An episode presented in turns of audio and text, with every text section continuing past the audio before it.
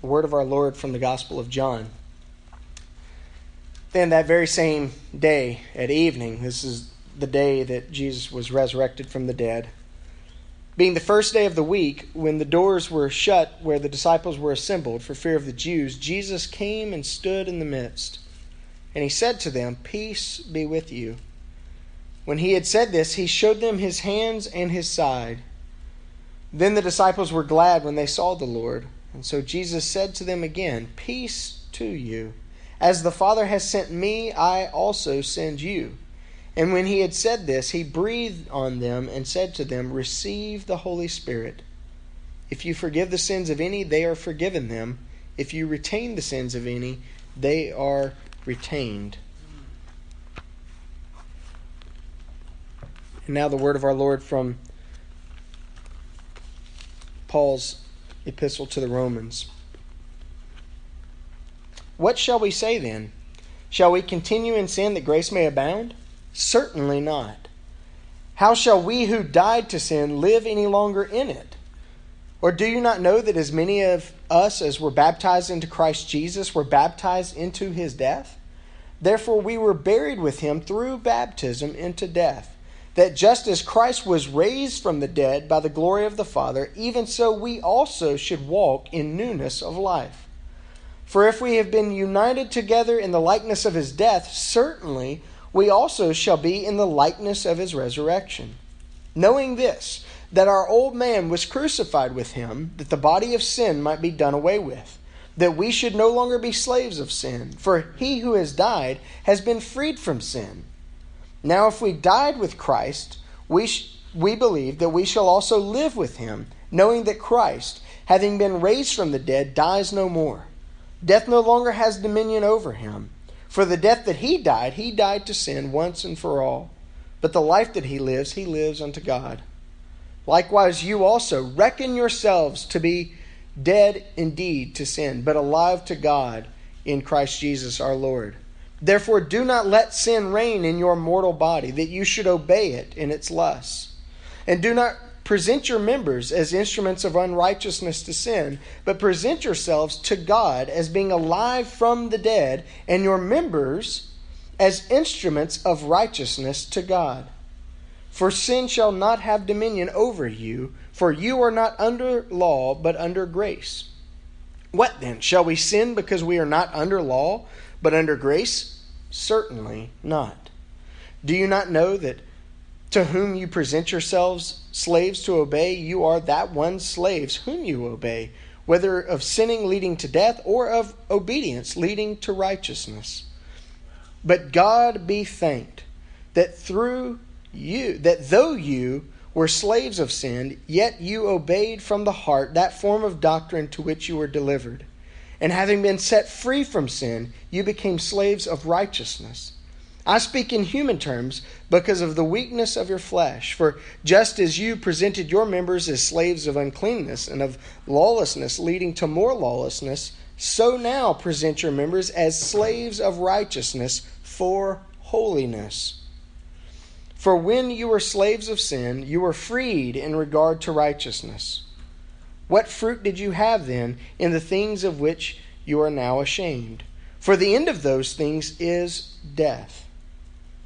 But now, having been set free from sin and having become slaves of God, you have your fruit to holiness, and the end, which is everlasting life. For the wages of sin is death, but the gift of God is eternal life in Christ Jesus our Lord. Father, we pray that you would bless the reading of your word, and we pray that you would bless also the hearing of your word. May we be changed by it. May your spirit have freedom to use it in our lives to conform us to the image of Christ. Lord, remake us by him and help us to walk in the victory that he offers through his glorious resurrection. Amen. We mentioned last week that Easter is about Jesus' victory over sin and death, and we spoke specifically about what that victory is to look like, that victory that is still yet to come when our bodies, though dead, will be resurrected and will be glorified by him at his coming again. But Easter is about Jesus' victory over sin and death. And so, what does Jesus' resurrection do for me now? Is the question with regard to sin.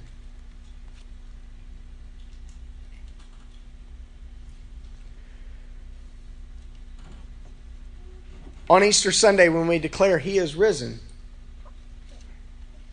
we are reminded that His resurrection is about His body coming out of the tomb.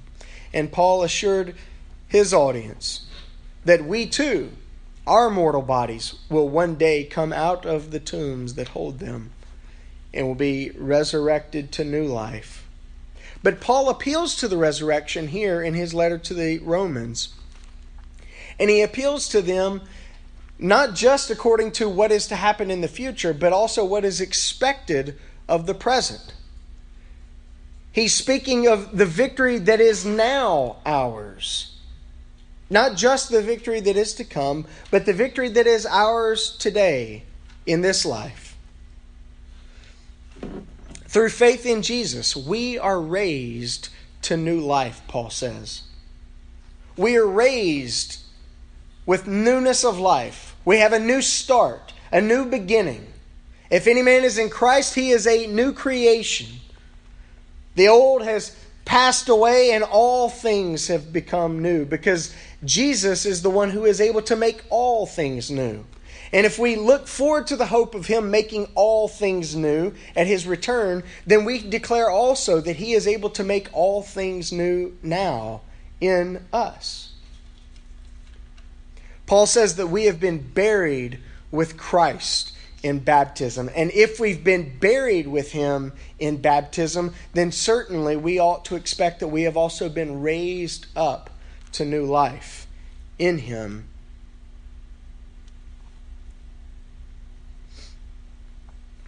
Paul is challenging some false assumptions about the new life that we have in Christ. And he does so by exposing what this new life does not look like and by highlighting what it does, in fact, look like. And all meshed together in, in this, this lengthy discourse of, of the book of Romans, these chapters uh, 6 through, through 8 particularly are filled with a number of rhetorical questions, and we encountered a couple of them here in Romans 6. He is exposing those, those false assumptions, and he's highlighting what can be assumed about this life because of the resurrection of Jesus. And so, first, let's consider what this new life does not look like.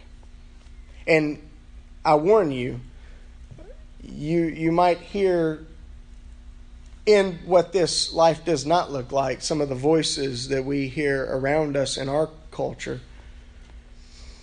First of all, this life does not look like Christian defeatism. Now, here I use a very untechnical term. The second one, I'm going to use a very technical term. But Christian defeatism. Christian defeatism says, don't expect much from me. I'm only human. And the problem with that, not only are we besmirching you know, what it means to be human and made in the image of God, but also it lives far below the promises of Scripture. Amen. Christian defeatism starts the day with the expectation of losing.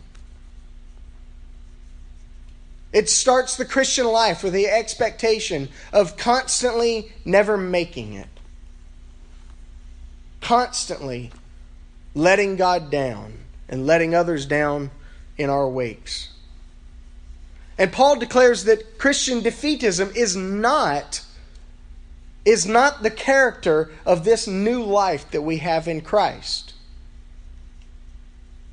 Shall we con- continue in sin so that grace may abound? In other words, the more I keep sinning, the more God's grace is just poured out, and it's just so good because it's not about me. That's kind of a, a, a spiritualized way of promoting Christian defeatism. And we hear it all around us. Again, don't expect much from me. I'm only human.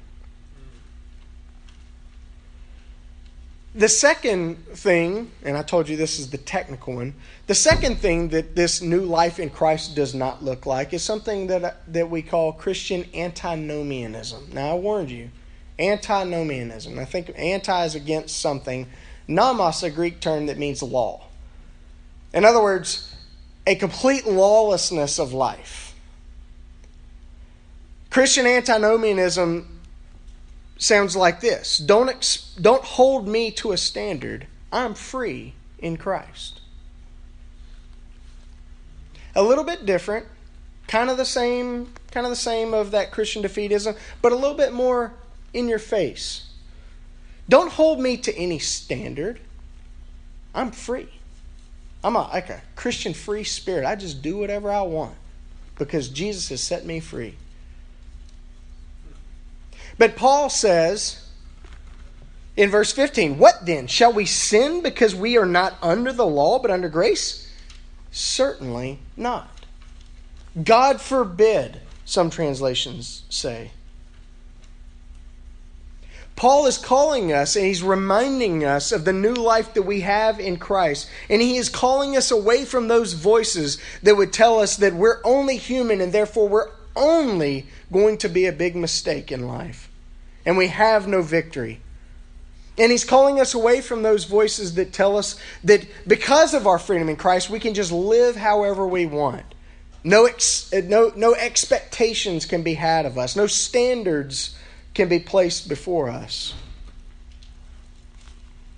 Why does Paul tell us that this new life, this victory that we now have in Christ, does not look like these? Well, because of grace. We often have a very watered down and very minimalized idea of what grace is. You know, grace is just kind of missing out on consequences. It's just, you know, God happens to think certain things about us. He happens to like us enough to not punish us. That's a, a horribly minimized idea of what grace is. Grace is God's working in our lives. It is His power and His life that He gives to us when He works in our lives. And the work of grace, God through His grace is at work in our lives for a, to accomplish a couple of restorations to restore our relationship with God and also to restore His image in us. You see, grace is at work in our lives, not just to miss the boat of, of bad consequences for bad choices we made, but grace is at work in our lives to transform us. By bringing us back into fellowship with God, by bringing us back into fellowship as His people with one another, the work of grace is about transforming our lives. Not just letting us off the hook in the end. You see, grace for Paul is not license. It's not a license to do whatever you want. It's not a blank check. It's not a free pass. Grace is God's work in our lives. In His work is always restoring, His work is always transforming.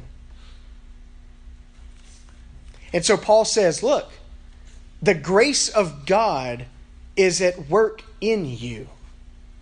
Therefore, get rid of those voices of defeatism and get rid of those voices of just unfettered, do what you wantism. You see, these two ideas, Christian defeatism and Christian antinomianism, these two ideas are not merely misguided, they are lies. And as such, they will always misguide us.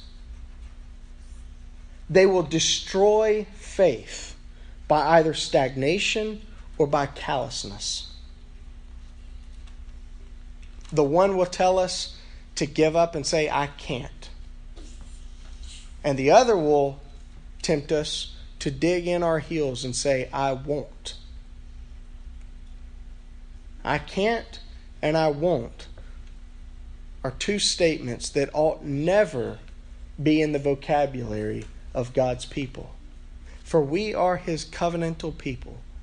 We are people who have been bought by the blood of Jesus. We are people in whom the Spirit of God is residing if we are indeed his. And so there is a victory that is ours even now in this life. He counters our tendency, Paul does, toward these two mistakes on a couple of fronts. He tells his audience, the Romans, to remember something. He tells them, Remember that you have died with Christ in baptism. Recall to your minds that you are now that you have died with Christ. He puts it a variety of ways. We have died to sin. He says very plainly. We were buried with Christ through baptism into death. We should walk in newness of life, having been raised up with him. He also uses a little bit of cause and effect. He says, if we are united together in his death, then we are also raised together in the likeness of his resurrection. And he puts it very, very boldly when he says, Our old man was crucified with Jesus. So that, he gives a couple of consequences, so that the body of sin might be done away with and also so that we should no longer be slaves of sin. Now you say, well, wait a minute. Here he's talking about just not being a slave of sin. And so, you know, yeah, we don't want to be a slave of sin, but we'll still entertain sin in our lives because there's a difference. Paul says, no, no, no, no. If you give yourself to sin, you are a slave of that sin it makes no difference. The distinction between, oh, I continue on sinning because that's just who I am, and oh, well, I'm a slave of sin. He says that's a false difference. If you continue on sinning, then you are by nature a slave of sin. It's almost as though Paul is, is, is appealing to our prove itness. You say you're not a slave of sin, okay, prove it. It's like it's like the man who says, "Hey, look, you know, I I could quit if I wanted to." Really? How about you give that up for Lent then? Let's say 40 days without it. Paul says we are going to be either slaves of sin and unrighteousness, or we're going to be slaves of God and righteousness. And he says, if we make ourselves to be slaves of God and righteousness, then we are on the path toward holiness. And notice what Paul says the end of that path toward holiness is eternal life.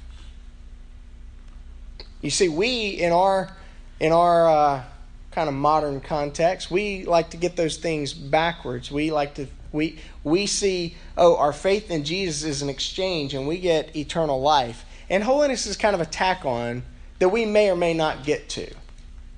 But hey, in the end, God will make us holy because, you know, nobody can get to heaven without being holy. So maybe death sanctifies us in some way. That is a terribly misguided theology. Paul says that we have been raised to new life in Christ. He has made us new in Jesus. In baptism, we've been buried with him and we've been raised up with him. And now we ought to give ourselves as slaves to God so that he might make us holy, so that in the end we might inherit the eternal life that has been prepared for us. And so he says, Remember, remember that you have died with Christ in baptism. Remember that baptism. Remember that you have been buried with him, you have died with him, and you have been raised up with him. But he appeals and he encounters encounters these mistakes on a second front. Not just remember that you have died with Christ in baptism, but he says, consider yourselves dead to sin and alive to God in Jesus Christ our Lord. The one, remembering, is about recalling to our minds what has happened. Consider yourself is kind of a, a calling to arms about how you're going to think and how you're going to approach today and how you're going to approach this life.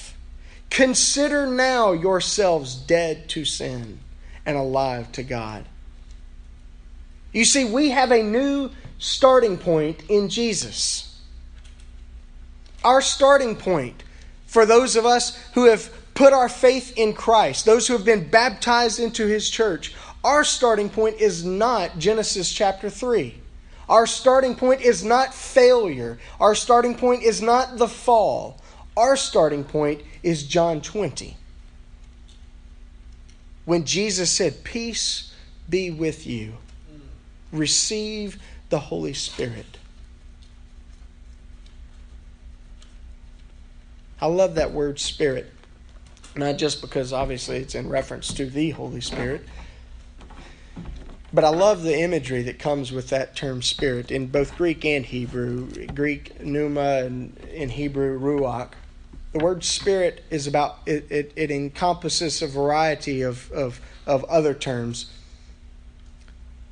Those terms mean breath, wind, or spirit. And it was the the breath of God, the spirit or wind of God that brooded over the chaotic waters in the creation.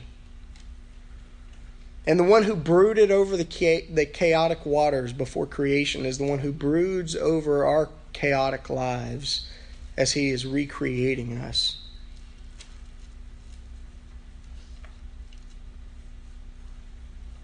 You'll remember in creation that God formed man of the, the dirt. And he breathed into him the breath of life, the wind of life, or the spirit of life.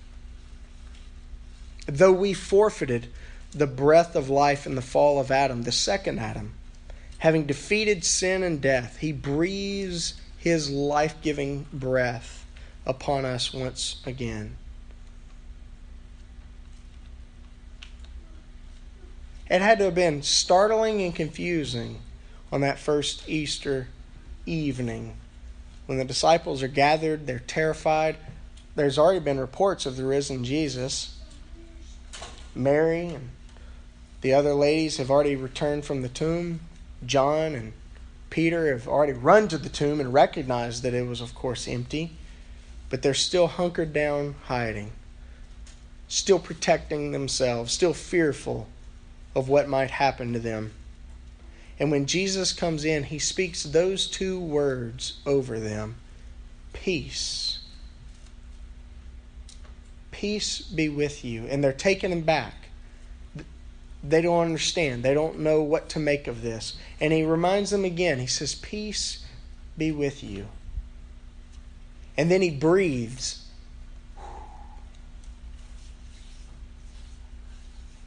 receive the Holy Spirit. The one who is able to make all things new, the one who is able to recreate us because he's the one who created us. That one is able to give new life. He is able to raise us up with him. And so, what does this new life look like? it looks an awful lot like the resurrected Lord Jesus, the, the put back together one. You see, peace is not the absence of conflict per se. You can have peace even in the midst of conflict. You can have peace in the midst of trouble. You can have peace in the midst of turmoil. Peace instead is the stilling and stabilizing presence of God in the midst of life Whatever life may hold, we can have the peace of God. He can, he can still us, He can stabilize us. Because God is always at work bringing order to our disorderliness. He is always at work bringing healing to our brokenness. He is always at work bringing comfort to our restlessness. He is at work offering us His peace. He is at work telling us don't listen to those voices of defeat and lawlessness. Don't listen to those voices that say you'll never make it. You are only a failure. You are only fallen. And don't listen to those voices that say it doesn't matter anyhow. Listen to the voice that says, Peace be with you. Listen to the voice that says, Receive the Holy Spirit. Let Him brood over you. Let Him recreate you.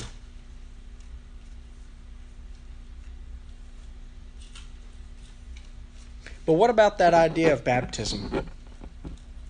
It's interesting that Paul continually bringing up the imagery and the word itself of baptism here in Romans 6. He says that we've been buried with Christ in baptism, and we've been raised up to new life in baptism.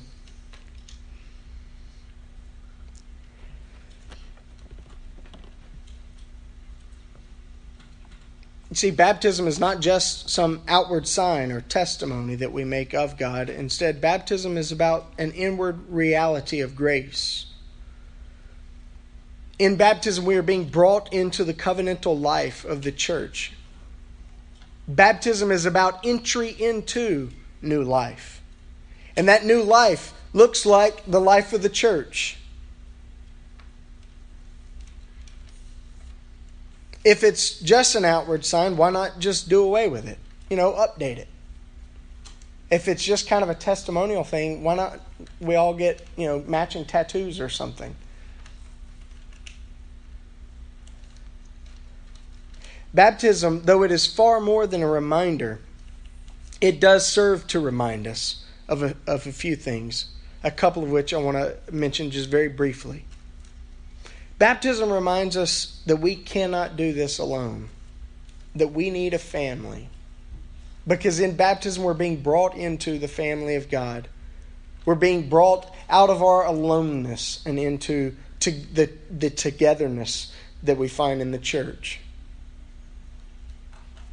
But baptism also reminds us that holiness does not just happen naturally, it comes to us as we give ourselves to God through various means. Baptism is a, is a means, it's a physical thing that God invites us to, to do a spiritual work in us. And holiness in our lives will not just happen based on natural growth and progression. We must give ourselves to God through means through the reading of Scripture, through prayer, through worship with His, with his church, through doing good works. None of us will be made holy just naturally. But holiness is what the world needs. And holiness is what we need. And holiness is what Jesus is able to offer us through his resurrection. Because his risenness, it is about what is to come, but it also begins to work backwards and change what is now. And his risenness reminds us that we have a victory that is ours even now we have victory in Christ to not live for ourselves, to not live for sin, but to live for God and for Him faithfully. And He is able to put back together the disorderliness and the brokenness and the restlessness of our lives. May we yield ourselves to Him, and may He do that great work. Let's pray.